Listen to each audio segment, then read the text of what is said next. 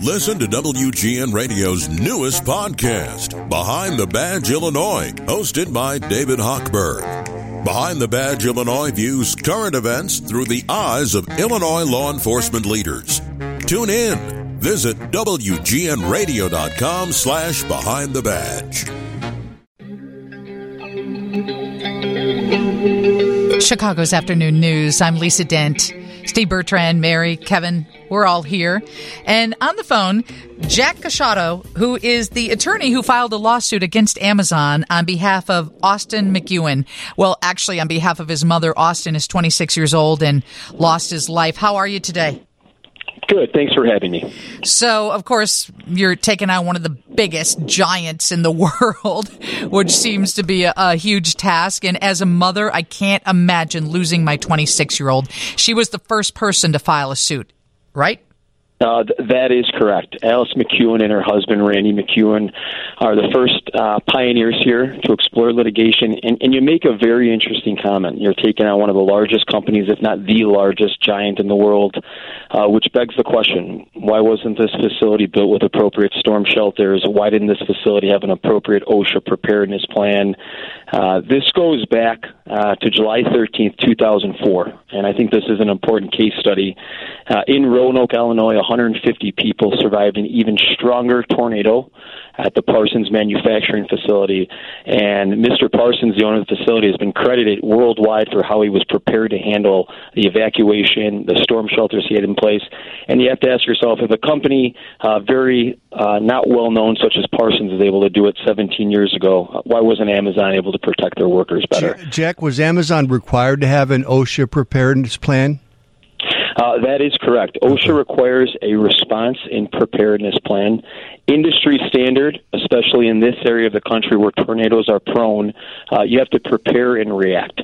And that goes with a four step process. You're seeing in these case studies, uh, this is not something novel. It is known that a tornado can come. You have to be able to monitor the weather, and as the weather conditions intensify, you have to ask yourself, and we, we can't overlook this, and this is something, if this case goes to trial, uh, we'll be asking jurors is, did holiday peak season profits take precedence over safety, and why were workers on these delivery and production lines over the 12 hours as tornado and storm warnings intensified throughout the day? And since we filed this case, and since the media attention it's gotten, whistleblowers have contacted me. I've talked to five different people today. I've learned that other warehouses in this area had evacuated, and I've also learned from a professional engineer that was assigned to the immediate task force to investigate this collapse that the columns that the Amazon facility had were not properly anchored, which is a major violation of international building codes.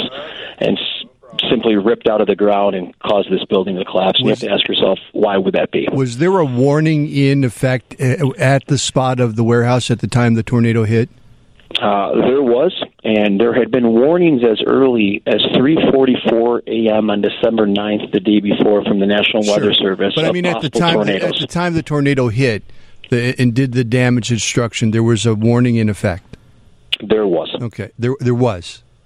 Uh, and and here, here's the importance of a warning: is a warning doesn't do workers much good if there's not any action plan in place to uh, uh, respond to that warning. The weather needs to be monitored. When the actual warning comes, where do workers go? Do they go to reinforced concrete shelters like at the Parsons facility?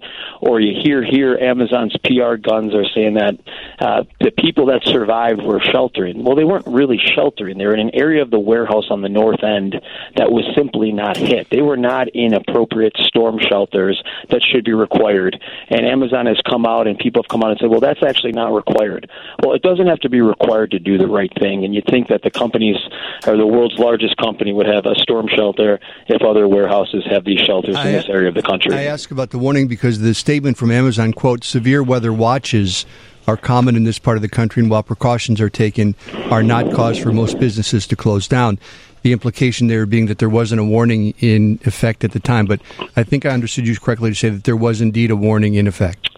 There certainly was a tornado warning with enough time to properly shelter if there had been appropriate shelters, but it's important to monitor these intensified warnings throughout the day and recognize in this area of the country that a severe thunderstorm or severe warning indicated possible tornadoes could in fact become a tornado, which begs the question would it have been so difficult to stop the production lines, send people home like other facilities and warehouses in this region did on December 10th, and resume work the next day. I'm sure people could wait uh, an extra day to receive their packages. In this case, six lives were lost.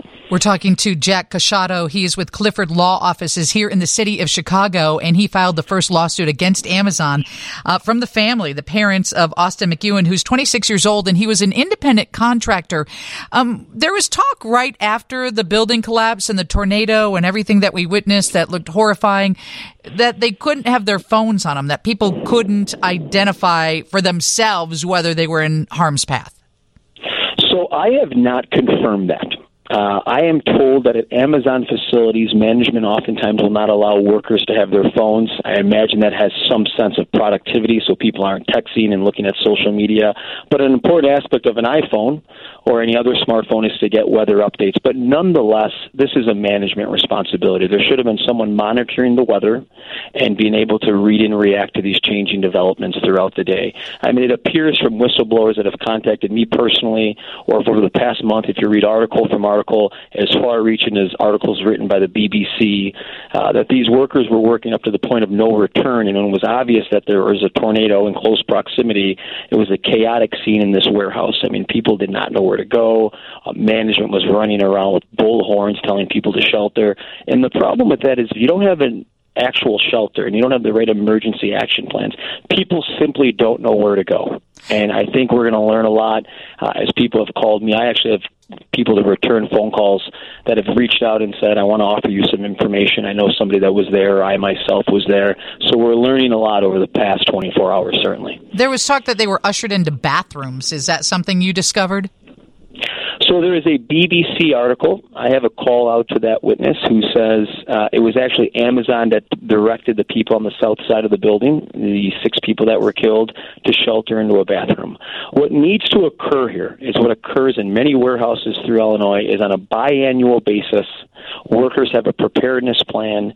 They are told to go through certain drills in the event of a tornado, and they can actually be accounted for in an appropriate shelter.